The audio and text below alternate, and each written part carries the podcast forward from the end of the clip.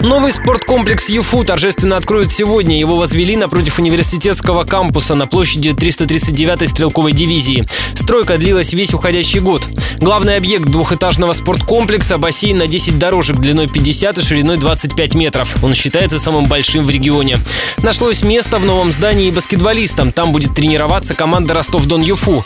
Об этом ранее рассказывал радио Ростова проректор по развитию инфраструктуры вуза Юрий Пожарский. Мы здесь видим наше синхронное плавание, само по себе плавание, водное поло. Это то, что здесь связано. Кроме того, что я сказал, здесь теннис, шахматы, шашки. У нас баскетбольная своя команда, тренировочный зал. Он не отвечает всем требованиям. Но как тренировочный, тем более они живут рядом в кампусе, для нас это тоже интересно. Спорткомплекс обошелся бюджету вуза в 600 миллионов рублей. В планах ЮФУ провести в нем чемпионат Европы по водным видам спорта среди студентов. Также университет собирается построить рядом со спорткомплексом футбольное поле с искусственным газоном.